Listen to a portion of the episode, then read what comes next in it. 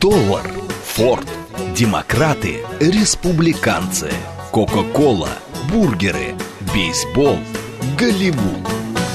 Что такое США и что значит быть американцем?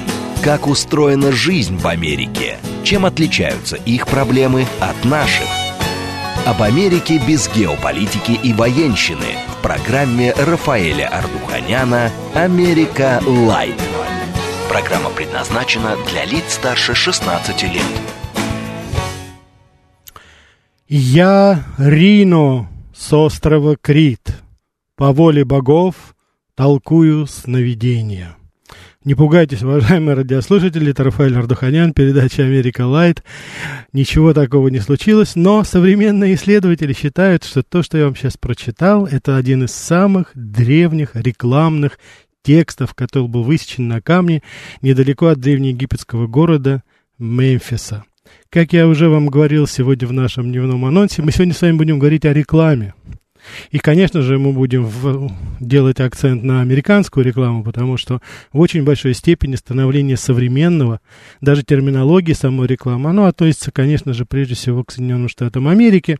Но, тем не менее, уж, как говорится, плясать так от печки. Это первый текст, который вот официально существует. Как видите, уже тогда какой-то Рина с острова Крит в Египте толковал сновидения. Явно делал это в рекламных целях и наверняка получал какие-то деньги за это.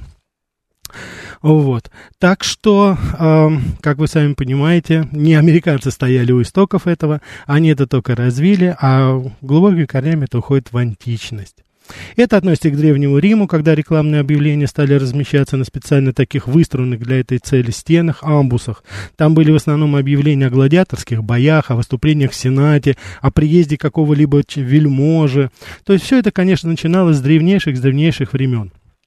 Вот. Поэтому, и, кстати, вы знаете, как ни странно, именно в Древнем Риме э, многие э, власти, вообще власти и самого Рима, и Сената, они пытались помешать э, такому, знаете, фривольному появлению неофициальной, скажем так, рекламы. Даже Юлий Цезарь был за, замешан в этом, и он даже говорил, горе тому, чье имя будет упомянуто здесь, да не будет ему удачи. Запрещается писать здесь. И только вот на специальных местах можно было это публиковать, в этой же, в, это, в, в Риме, по крайней мере отражалась светская хроника, объявления частного характера, вот. Ну вот, например, говорилось там и, помимо всего прочего, еще это была такая своеобразная реклама школ, где наказывали учеников розгами, что есть это говорило о школьном заведении. Вот, гостиницы, винные погребки, какие-то античные бани, конечно, термы знаменитые, все это вот происходило именно тогда. Но, как вы сами понимаете, если мы пойдем с вами дальше, это уже более близко к нам, к России, это э, с важнейшим средством распространения информации и рекламы в то время, это был так называемый институт Глашатаев. Но я думаю, что мы и на Руси уже это видим в очень большой степени. В Древней Греции они ходили по улицам, э, значит, самым разнообразным образом рекламировали какую-либо продукцию, вот, даже вплоть до косметики. Качественный скачок, конечно, наступает, когда э, Иоганн Гутенберг изобретает печатный станок.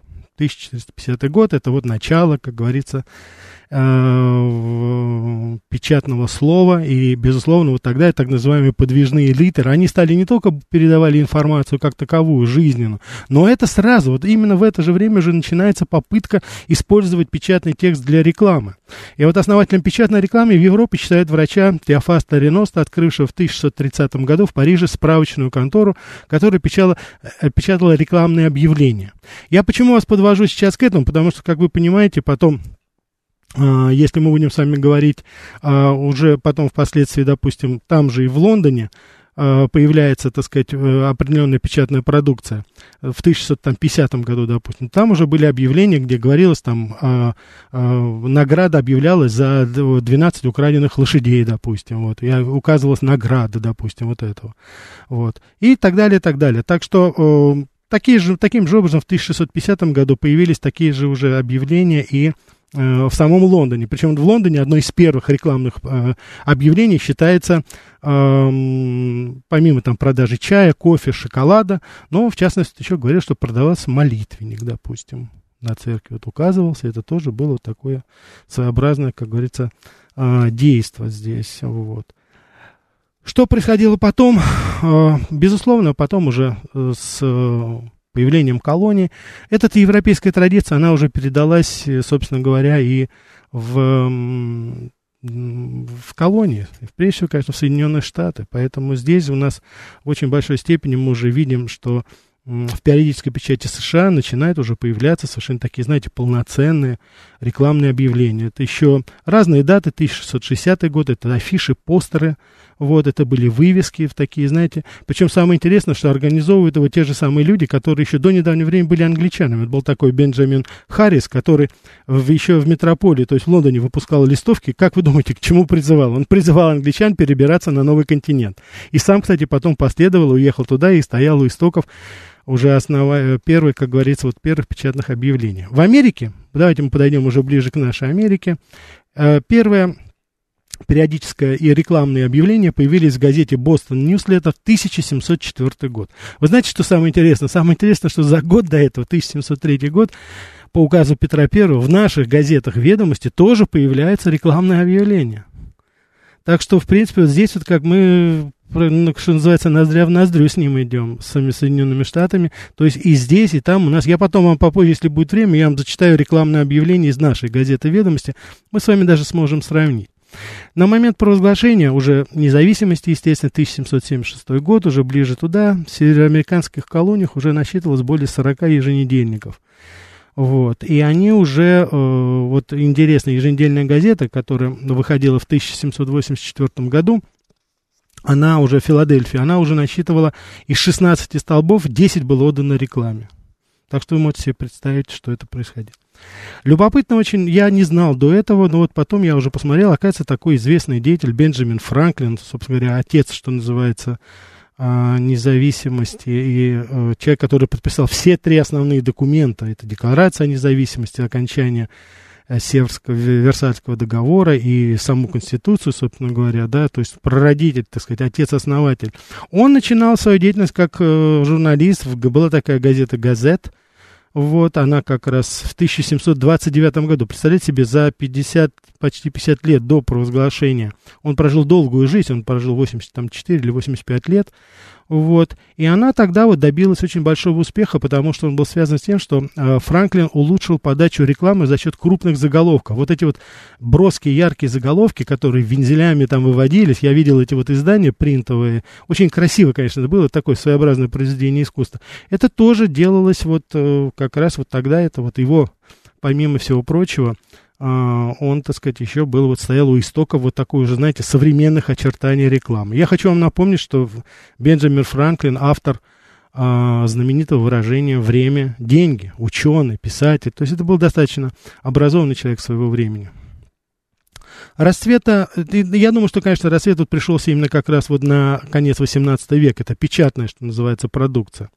Вот, поэтому э, мы с вами должны здесь, конечно, понимать прекрасно, что э, уже процесс тогда, вот уже э, Америка по очень многим своим показателям, она уже обгоняла Европу э, практически во всем, потому что там был такой достаточно жестокий антагонизм, и американцы э, искренне хотели приобретать и иметь дело только с американским бизнесом, они хотели покупать только американское, потому что Англия, во-первых, я вам напомню, она еще до 1812 года была последняя попытка вторгнуться опять в Америку. Тогда это было э, достаточно такая чувствительная агрессия против США, потому что даже в то время был сожжен Белый дом. Англичане дошли опять до Вашингтона.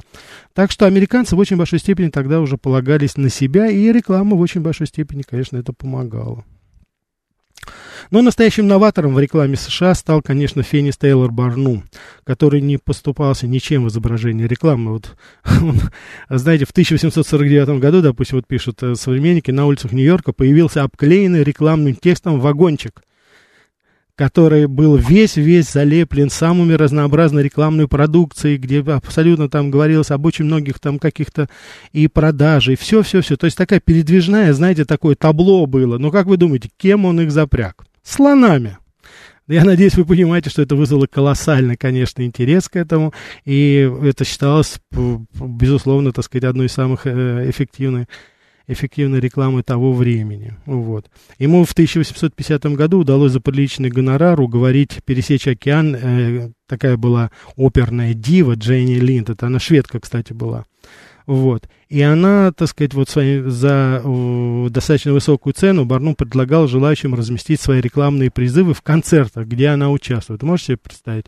То есть тогда уже он, так сказать, догадывался брать в той или иной степени вот плату с каких-то рекламных мероприятий. Это тоже начиналось. Причем э, современники говорят, что даже э, рекламные объявления были на билетах, на салфетках, на скатертях, в гастроли, где рестораны даже были. Даже он там умудрялся размещать какие-то плакатики, какие-то там действия. И вот э, это тоже, вот, э, я думаю, что сейчас для нас это уже не является какой-то, знаете, новинкой. Но вот видите, тогда вот это начиналось именно вот в те, в те далекие. Да. да, вот, кстати, я хочу сразу сказать, что мы, конечно же, э, я должен сказать, кто же подсказал нам эту идею рекламы. Рекламу эту он э, подсказал, и вы, уважаемые радиослушатели, поддержали. Очень многие из вас оставляли свои месседжи, звонили. Это Ростислав, наш постоянный, э, наш постоянный радиослушатель. И, так сказать, вот с его, как говорится, подачи нам удалось подготовить, я надеюсь, достаточно интересную подборку для вас. Вот. Уже вот 19 год. Я надеюсь, вы все обращали внимание, что один из основных элементов... Э, у нас уже полная линия звонков, конечно. Сейчас я буду брать, буквально закончу вот сейчас, по крайней мере, с этим. Я хочу сказать, что в очень большой степени уже в конце 19 века доминирующую роль, которую в рекламном продукте играли, как вы думаете, рекламы каких компаний? Фармакологических, лекарства медицины. Уже тогда они занимали вот эту нишу, которую они, по-моему, до сих пор никому не отдали. Ну, разве что, может быть, хай-тековским каким-то компаниям. Но вот тогда уже, конец 19 века, это торговля патентованными лекарными средствами. Вот. И это, кстати, Барнум, он тоже принимал участие.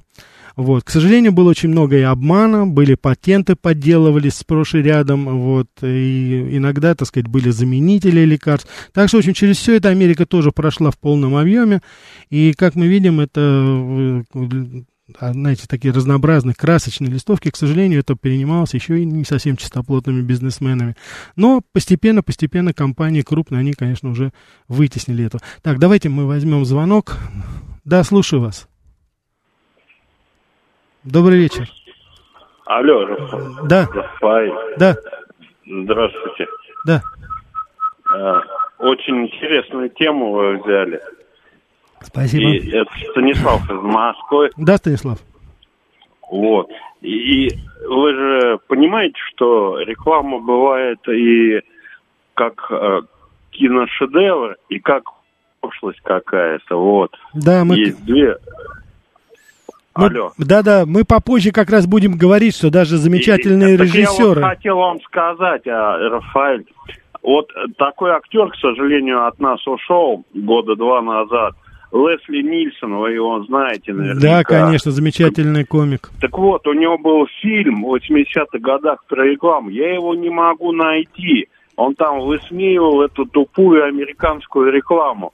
Есть хорошая, я не спорю, очень красиво. Угу. И вот Лесли Нисон так красиво вот это все. Ну, ну он комик, а, естественно, талант да, да, да. вообще. И ну. так он классно все это. И этот фильм один раз всего увидел в 90-х годах. И не могу теперь его найти. Может быть, вы знаете, как он Я думаю, называется? что вы... Я понял. Я думаю, что вы говорите о фильме «Мистер Марум». Э, этот, да, спасибо, вот, спасибо. посмотрите его, но я хочу сказать, что элемент это, Лесли Нисон тоже мой любимый, э, так сказать, комик, мне посчастливилось с ним один раз пересечься в Нью-Йорке, это была такая у него мини-презентация, он книгу написал перед смертью, недалеко он болел после этого, перед смертью тяжело, и Это потрясающий комик, я рекомендую посмотреть. И особенно и в «Голом пистолете», и в «Аэроплане» у него там есть очень потрясающие образы. Этот человек настолько хорошо создает, и как раз вот основном, вы совершенно правы, Станислав, он э, э, именно пародирует вот эту пошлую рекламу, когда, и делает это, ну, виртуозно просто. Так что очень хороший выбор. Давайте мы еще возьмем. Спасибо за звонки. Слушаю вас. Алло. Да-да. Добрый вечер. Добрый вечер. А, я думаю, многим будет интересно. Меня зовут Денис. Да, Денис. А, расскажите, пожалуйста, про рекламу на Супербоул. Супербол, да. Значит... Это просто такая ярмарка тщеславия для рекламщиков. Совершенно вроде как верно. началось это в 84 году. Вы, да, вы, вы знаете, это, конечно, вот я как раз апогей был, конец 90-х годов, 97-98 год, когда Супербол, финал. Смотрит вся Америка. Наверное, трудно найти более популярный вид спорта. Я вам приведу даже пример один. Это данные за 98 или 99 год. Я могу ошибаться, но я просто писал тогда статью, еще будучи в Нью-Йорке. Я поэтому эту цифру запомнил. Тогда смотрели финал Супербола 165 миллионов человек. Это в то время, когда в Америке было 300 миллионов человек. То есть более половины человек, ни одно другое мероприятие, ни одно другое, ни высадка на Луне, ни убийство Джона Кеннеди, не собирало таких это. И там, значит, я могу сказать, такие приблизительно были цифры. По-моему, значит, было так. Там боролись абсолютно все компании. Известно, это и Nike было, это и Miller, там очень многие были.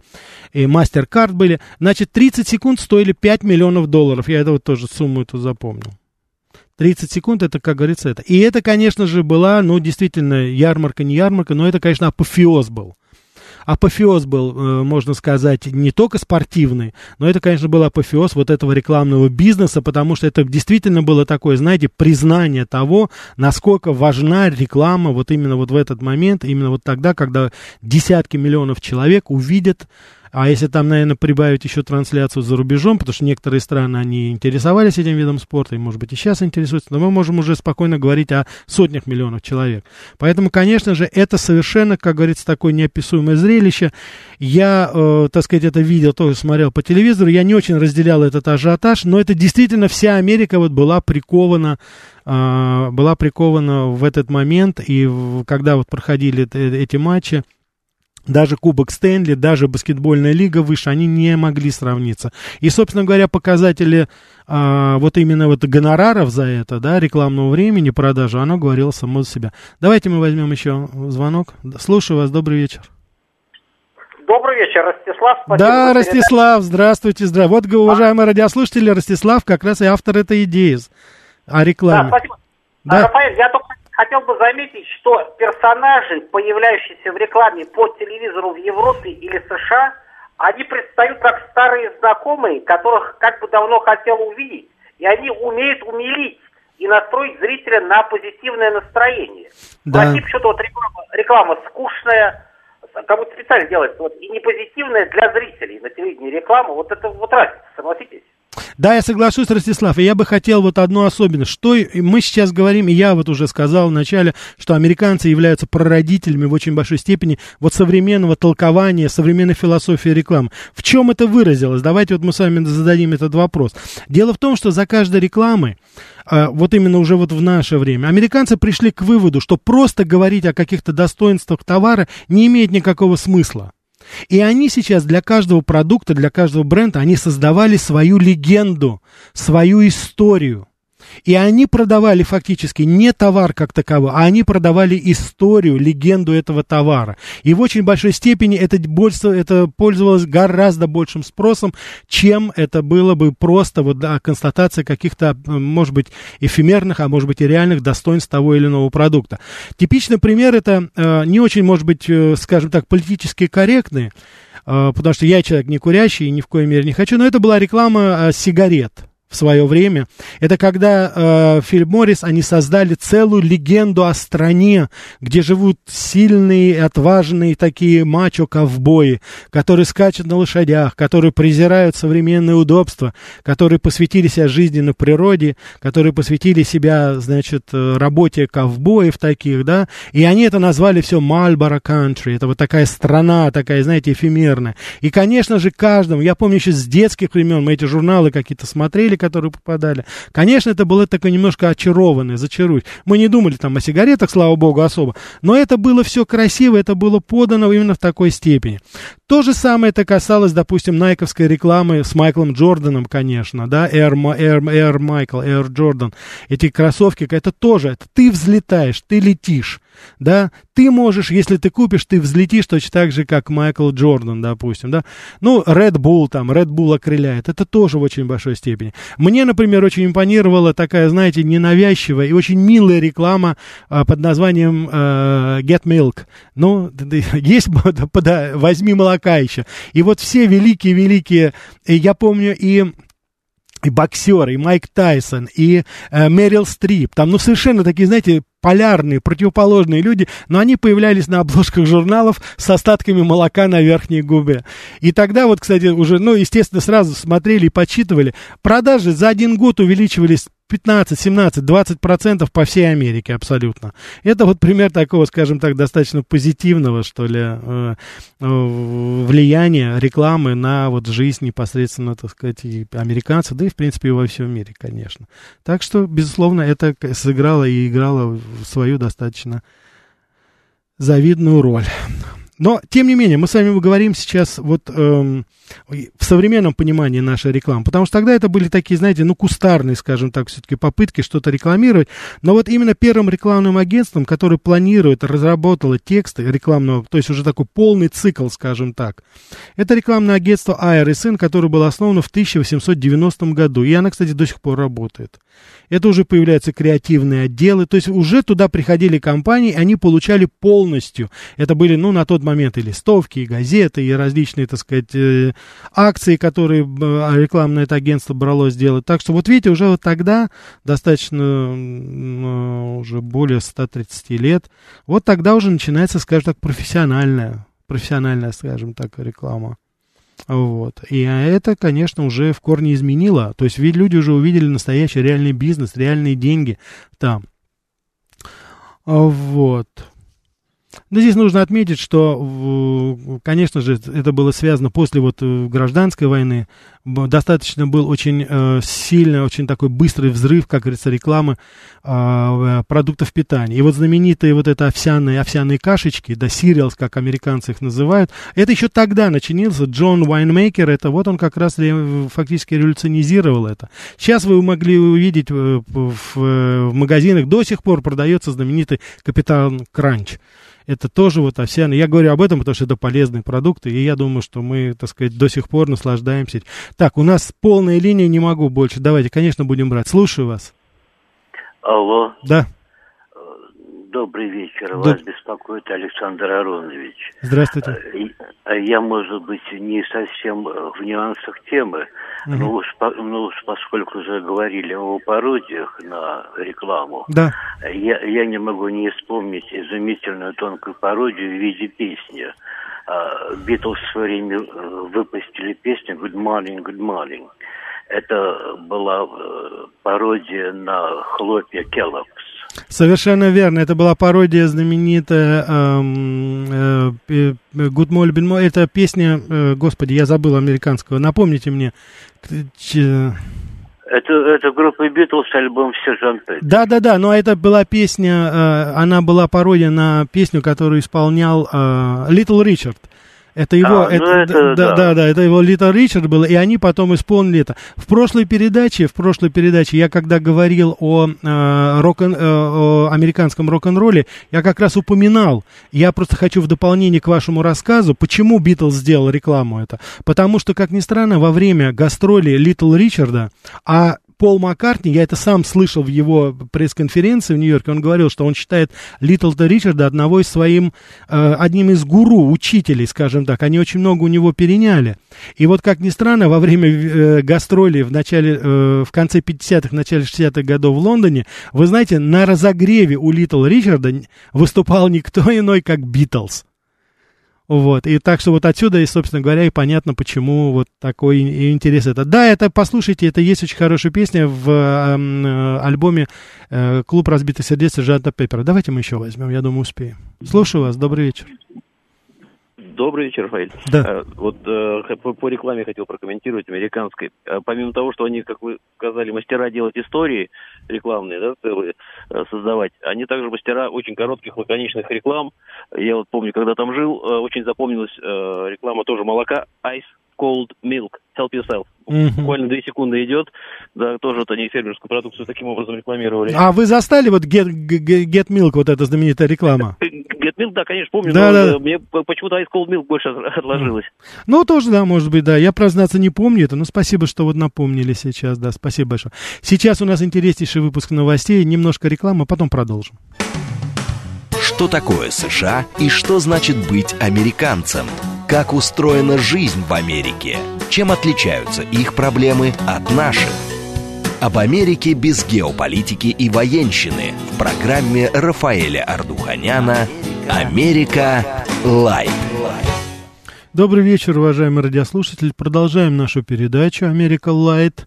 А, давайте, у нас уже телефон есть, но все-таки я продиктую наши координаты. СМС-портал 925-88-98-94-8. Телеграмм для сообщений говорит МСК Бот. Прямой эфир 495-7373-94-8. Телеграм-канал «Радио говорит МСК». Ютуб-канал «Говорит Москва». А у нас вроде бы сейчас нормально уже все с нашим сайтом, так что вы можете подкасты посмотреть наших передач. И, так сказать, если вы хотите оставить свои комментарии, всегда, как говорится, будем рады и увидеть, и услышать вас. Сегодня мы говорим о рекламе. Тема была нам пред, предложена нашим э, радиослушателям. Она была вами поддержана. Я думаю, что тема эта очень интересная, поэтому давайте мы с вами продолжим. Я бы хотел сейчас, причем я перейду и расскажу вам о каких-то конкретных э, наших вот компаниях, которые, на мой взгляд, были интересны. Я хочу на один момент вот буквально обратить ваше внимание. События тоже конца 19-го, начала 20 века в США. Для меня, как для журналиста, это достаточно сакраментально и отражает, может может быть, не самую лучшую сторону вот именно этого рекламного, рекламного бизнеса, потому что это как раз вот тот самый рубеж, когда журналистика, к глубокому сожалению, она при помощи, конечно, их, э, так сказать, некоторых вдохновителей, она переросла и уже стала называться немножко по-другому. И в очень большой степени вот это написанное слово, оно относилось уже не к журналистике, не к публицистике, а именно к рекламе. Но я здесь вставлю рекламу в такой в негативной все-таки коннотации. Я говорю сейчас о такой борьбе между Пулицером и Херстом. Это два медиамагната, которые фактически спровоцировали войну между Америкой и Испанией за Кубу. Они опубликовали фиктивные документы, они опубликовали ложные фотографии, где якобы испанцы убивают кубинских детей, и это в очень большой степени спровоцировало вступление в войну и подтолкнуло США к войне с Испанией, которая в итоге привела к переделу просто колониальных владений. Так, давайте мы сейчас еще возьмем. Слушаю вас. Добрый вечер. А, здравствуйте. Я хотел про, одну рекламу, которая меня очень сильно а, зацепила. Да. Рекламу Макдональдса. Была у них такая интересная реклама про стакан угу. когда у них была акция, что при покупке от какой-то суммы, а, Виктор рассказывает, что мы вам даем в подарок стакан. Угу. И он говорит о том, что там прям так прям красиво рассказывает. Вы думаете, что мы просто там избавляемся от, при, э, от прибыли там так далее. Благодаря там этому там э, стакану вы чаще приходите к нам. Нам этот стакан обходится в такие-то такие-то копейки там так далее. Говорит, и итог такой рекламы там типа, что как бы и вам приятно, угу. что вы получаете стакан при заказе такой-то суммы, говорит, и мы от этого ни капельки не беднеем. Там mm. вот прям такой красивый итог, вот прям вообще класс. И я прям Ну вот видите, согласен. видите, вот в очень большой степени именно реклама как таковая мы с вами видим.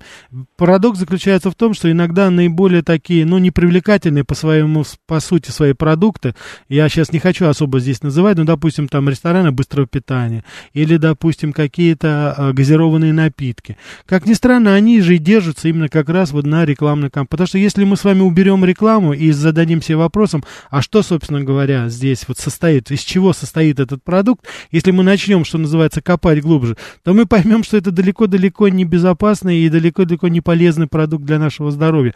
Но мы покупаем это, и весь мир это покупает, понимаете? Поэтому недооценивать, конечно, этот феномен нельзя. Давайте мы еще возьмем. Слушаю вас, добрый вечер.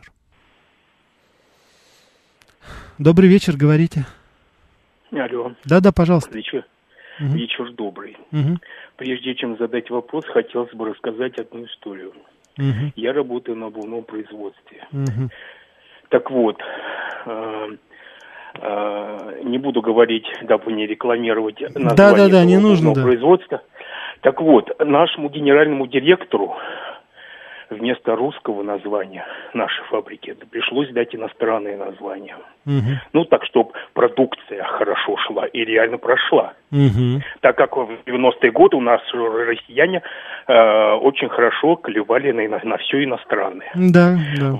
Так вот, вопрос, была ли в американской истории аналогичная история, вот, которую я вам сейчас рассказал? Я понял. Вы знаете, что очень хороший вопрос. Спасибо вам, уважаемый радиослушатель. Дело в том, что американцы не пошли по этому пути.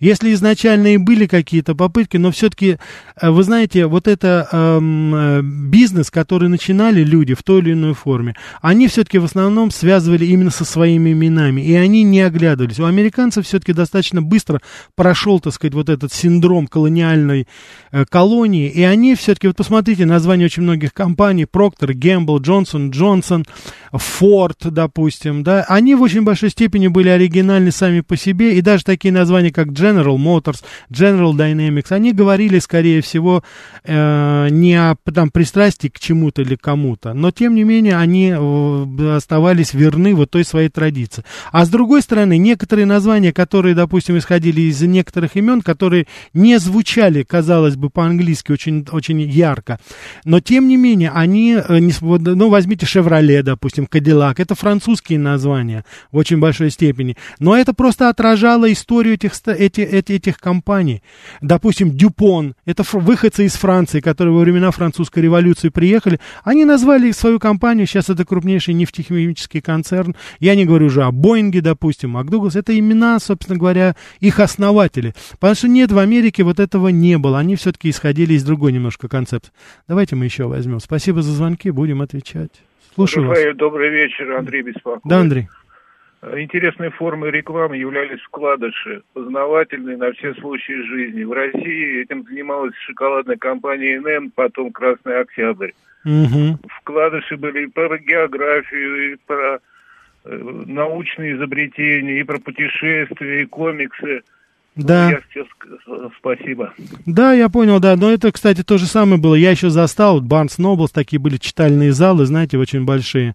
И они здесь тоже в очень большой степени, э, это вот я застал, это они еще, как говорится, использовались. Это и было это в очень большой степени. И в Америке было, иногда в книге можно было найти самую разнообразную э, рекламную информацию, и неожиданно достаточно было. Давайте мы еще возьмем. Слушаю вас. Добрый вечер. Пожалуйста. Добрый вечер, да. Дмитрий Москва. Да, Дмитрий. Подскажите, пожалуйста, был ли в американской рекламе такой период, когда не существовало запрета на очернение конкурентов прямое? Очень Насколько хороший вопрос. Знаю... Это нет, это после Второй мировой войны появилось как раз вот этот, закон, этот законодательный такой. Я только не могу, я не только помню, это, по-моему, было не постановление Конгресса, а это было именно Министерство торговли или Министерство финансов. Вот кто-то из этих был. Такой подзаконный был акт, где говорилось, что вы не имеете права очернять и, и говорить, допустим, о том, что ваш продукт, он э, лучше, чем, допустим, кто-то. Поэтому я помню прекрасно, вот когда Lexus, Cadillac и Ягуар, вот они конкурировали между собой за премиум седаны, да, вот эти люксовые автомобили, то там это говорилось о том, что, а, допустим, Кадиллак это лучший, но один раз, по-моему, диктор упомянул, что это лучше, чем, допустим, Lexus, и сразу возник уже судебный спор из-за этого. Там есть эти ограничения, нельзя так напрямую, скажем так, говорить об этом. Вы должны только, так сказать, сопоставляя какие-то данные, то есть вы должны указать, допустим, что я вот как сейчас помню, допустим, Кадиллак хвастался тем, что он разгоняется, Девиль, он разгоняется разгоняется быстрее, чем Lexus 400. Ну, это в 90-е годы это было. Так, давайте. Слушаю вас. Добрый вечер. Да, пожалуйста. Добрый вечер. Да, добрый вечер. Алексей Москва. Да. Хотел еще сказать, может быть, не прослушал. Говорили, что Голливуд тоже участвует в этой гонке. Да нет, ну, конечно, когда... участвует. Конечно, участвует, да. Я...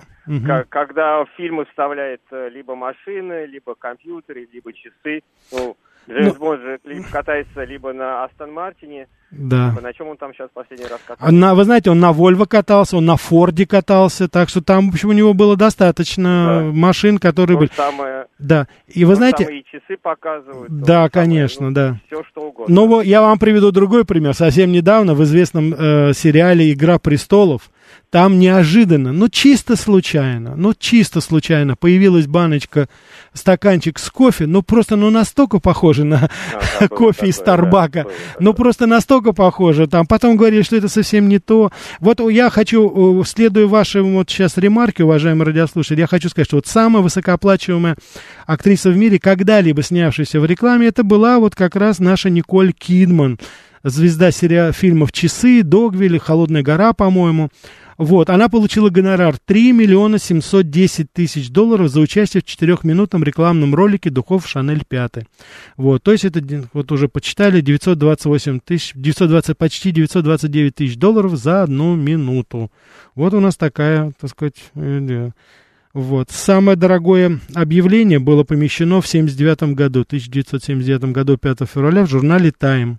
Обошлось компании Golf in Western Island – это транспортная компания, в 3,2 миллиона долларов.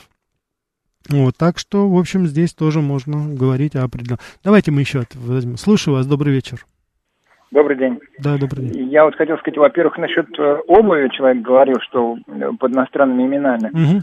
Помню, я когда-то ездил в Тарусу с родителями, и там купил на пол размера ботинки совершенно шикарные. Тогда Карло Пазолини угу. еще только начинали свою, как бы это. Угу. И там шнурки было, были такие зелено-коричневые, переплетенные, очень красивые. Угу. Я ходил, мучился, что на пол размера меньше, но мне очень нравились. Они так были ой, отлично сделаны. И второе, вот про пепсиколу рассказывал, сколько стоит этот стакан. Помните, вот как бы этот, ну вот только что история была. Угу. И я видел клип в середине 90-х, я быстренько, по MTV, кажется, девушка пела, играла на гитаре, наверное, это что-то от Гринписа было.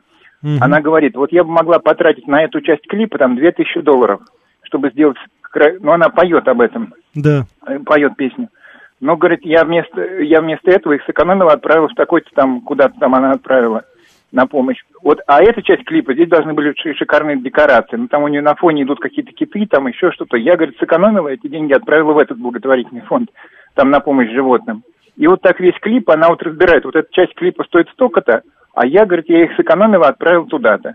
И эта mm-hmm. часть клипа должна была стоить вот столько-то, чтобы было как бы как у всех, а я отправил туда. Ты очень запомнил. Не да, как вы знаете, зовут. это вы, э, вы сейчас приводите пример социальной рекламы. Я хочу вам сказать о Пепси Коле. Дело в том, что мне, я не знаю, посчастливилось, я тогда еще был э, студентом, и э, нет, я уже закончил, это был 88 год, если мне память не изменяет. Сюда приехала американская Пепси-кола приехала.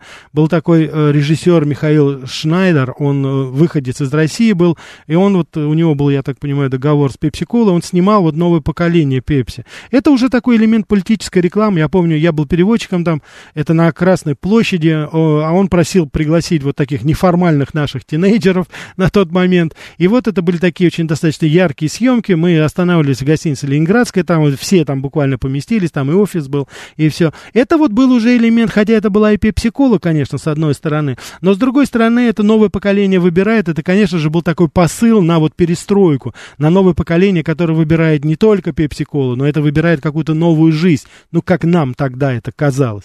Я, кстати, хотел вот при, э, привести вам пример. Дело в том, что у нас в России были совершенно замечательные рекламные кампании.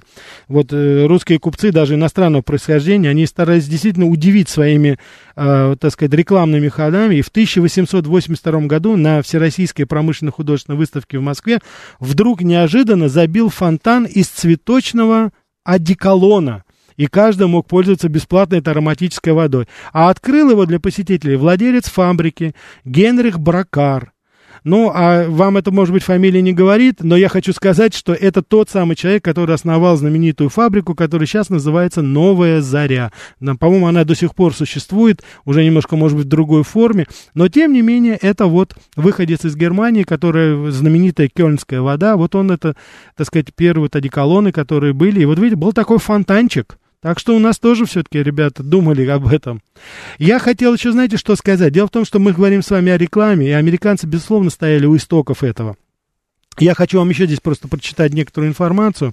Вот самая большая сумма за разовую рекламу в периодическом издании, это журнал Time был, 1988 год. Почти 4 миллиона, 3 миллиона 851 тысяча долларов. Она была выплачена компанией Wall Street, Do, ну, Wall Street, uh, Walt Disney, извините, по случаю 60-летия первого мультфильма о Микки Маусе. Это вот была такая раза. А самая дорогая реклама на телевидении, она стоила 575 тысяч долларов. Это все полминутные ролики, с перерывами на NBC во время сериала Sex and City, да, это вот э, секс в Нью-Йорке, да, вот знаменитый этот был.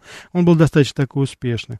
Ну, а самый дорогостоящий рекламный ролик это Apple Computers. Конечно, 600 тысяч долларов за а, за вот этот маленький, так сказать, э, ролик. И как вы думаете, кто был его режиссером? это 8, 1982 год, никто иной, как Ридли Скотт, известнейший режиссер, классик в какой-то степени. Вот. Он такой действительно достаточно такой, знаете, страшный даже немножко, но и запоминающийся, соответственно. Вот. Ну, а вот одна из самых дорогих реклам в мире, допустим, это британская страховая компания Norwich Union, да, которая сейчас называется Aviva, это уже колоссальный такой конгломерат. Вот. За серию роликов было уплачено порядка 13 миллионов долларов. И вот, э, как отмечают специалисты, это самая дорогая, собственно говоря, реклама. Ну, там и Брюс, Брюс Уиллис участвовал. Хотя, ну что Брюс Уиллис? Брюс Уиллис у нас, по-моему, и какой-то банк, который потом лопнул куда-то, он тоже его вроде бы рекламировал, но это ему не помогло, потому что если уж там жилье собирается, так уж ничего, как говорится, не попишешь с этим. Вот, так что да, и вот как раз э, мы с вами говорим, значит, вот стоимость рекламного времени, это, конечно же, уже Супербол, это вот порядка 5 миллионов за 30 секунд было, и э, это рекордный, конечно, и кто это размещает, допустим, вот за 30-секундные ролики, это General Motors, э, Bank of America, вот, один, они потратили по 1,7 миллиона долларов за 15-секундные ролики на церемонии Оскара и на Супербол это было. Вот. Так что это каждый раз это, конечно, повышается, повышаются ставки, и в рекламное время оно увеличивается. Вот. А крупнейшая рекламная кампания на территории одной страны это рекламная кампания 1996 года, освещенная, это, которая представляла услуги в пределах США корпорация AT&T. Это крупнейший провайдерский такой концерн, вот, и в течение всего года это была совершенно такая, знаете, агрессивная реклама, потому что AT&T тогда и поджимали и Sprint, и Verizon, там очень многие, э, T-Mobile тогда вошли, это вот уже немецкие компании включились, поэтому они потратили, ну это баснословно просто, сами посудите. За всю рекламную кампанию было уплачено 474 миллиона долларов. Полмиллиарда это постоянно интенсивное во всех абсолютно, начиная от каких-то там, знаете, э, постеров, э, рекламных щитов, кончая телевидением, радио, там абсолютно всем, да. Так что здесь вот тоже можно сказать, что, конечно же, это безусловно, это. И вот мы с вами подходим, конечно, к апофеозу. Это вот э, крупнейший однодневный сбор от рекламы в телевизионной сети. Это телесеть Fox заработала 150 миллионов долларов за размещение рекламы в воскресной программе Суперкубка. Вот это Супербол, так называемый, 31, да, вот 31 января 1999 года. За один день 150 миллионов долларов. Такого успеха еще никто никогда не добивался. Так что вот судите сами каким образом это происходит. Огромные суммы здесь вертятся. Мы с вами это прекрасно понимаем. Рынок рекламы, он и у нас постепенно развивается.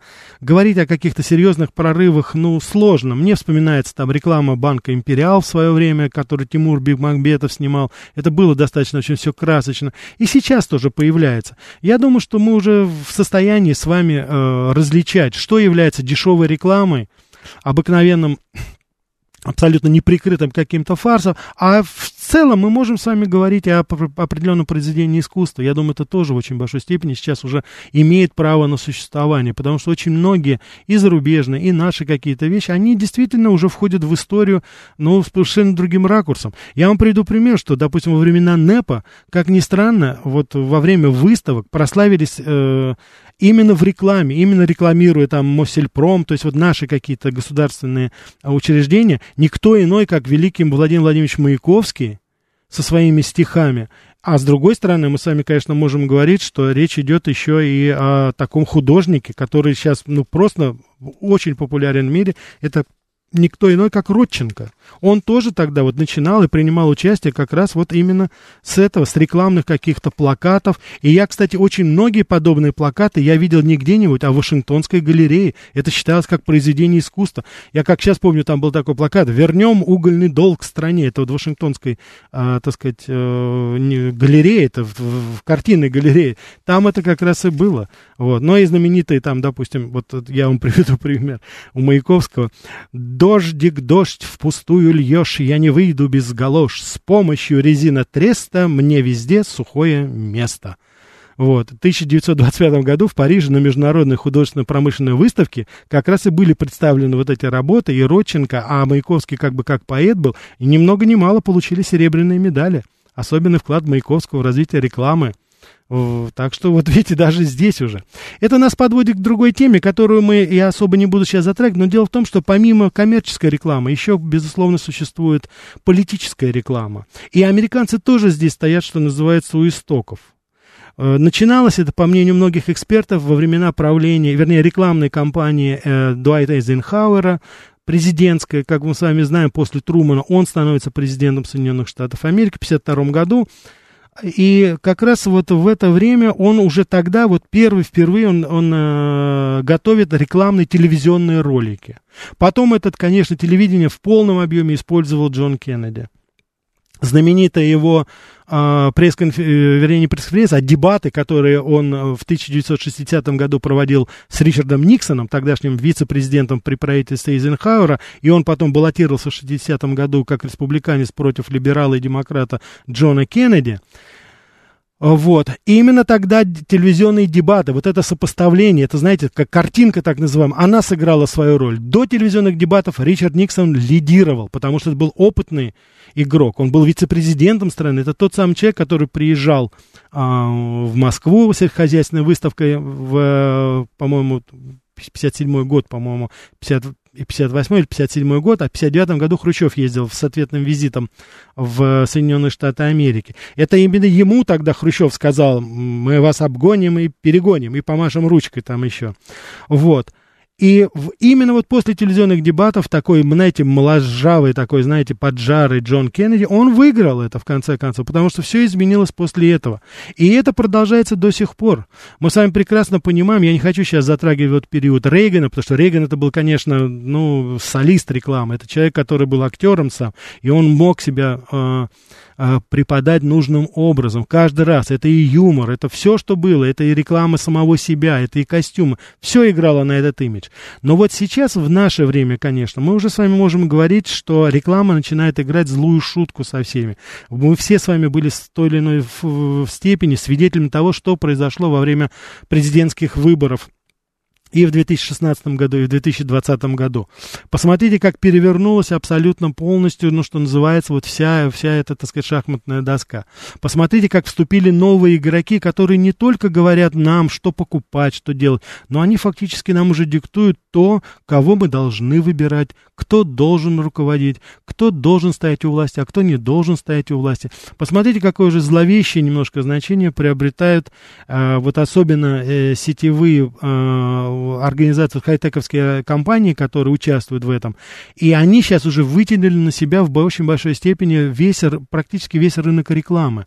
Радио, телевидение, уже э, э, интернет обогнал по количеству, по объему рекламы и вообще по количеству и по объему информации, потому что это же следствие. Мы с вами понимаем, что по своим, допустим, а, инвестициям, по своему обороту денежному интернет мог конкурировать только тогда, когда основная часть аудитории переместилась в виртуальное пространство. И это произошло. Это и у нас в стране произошло уже сейчас. Мы знаем, что интернет-реклама, она уже бьет, собственно говоря, и телевизионную рекламу, и тем более радиорекламу.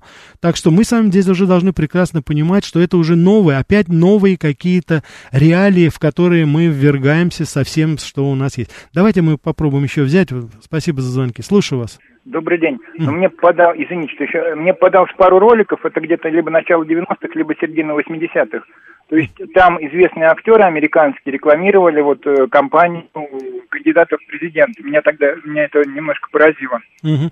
Ну, безусловно, это есть. Я могу сказать, что была колоссальная рекламная кампания, когда Шотландия решила выйти, это вот несколько лет назад, когда, и тогда я помню абсолютно все, и Дэвид Бекхэм, и Эдди Лизард, и э, э, Эллен Мирен, э, актриса, которая играла Елизавету, они все выступили тогда. Ну, а, собственно говоря, мы что, не помните, что у нас в 96-м году происходило, когда мы Ельцина якобы переизбирали? Как наши так называемые звезды эстрады очень-очень-очень быстро, очень-очень громко нас всех убеждали, что надо именно за Ельцина голосовать. Голосуй, а то проиграешь. Так что это все является частью нашей жизни сейчас. Я просто от всей души желаю нам, чтобы мы не запутались и не утонули в этом море рекламы. Потому что я думаю, что вот именно среди этого огромного-огромного пространства мы все-таки можем с вами да, разумно выбирать, смотреть, анализировать и ни в коем случае не слепо следовать этой рекламе. Мы должны понять, что это составная и достаточно большая часть нашей жизни. Наших детей мы должны научить, чтобы они не, так сказать, ни, ни в коем случае не стали жертвой этого всего. Потому что, ну, вы сами посудите, это же абсолютно бесполезно спорить с рекламой и уж бесполезно, допустим, там противостоять ей как-то. Просто надо, что называется, включать, как американцы говорят, common sense. Надо все-таки обладать здравым рассудком.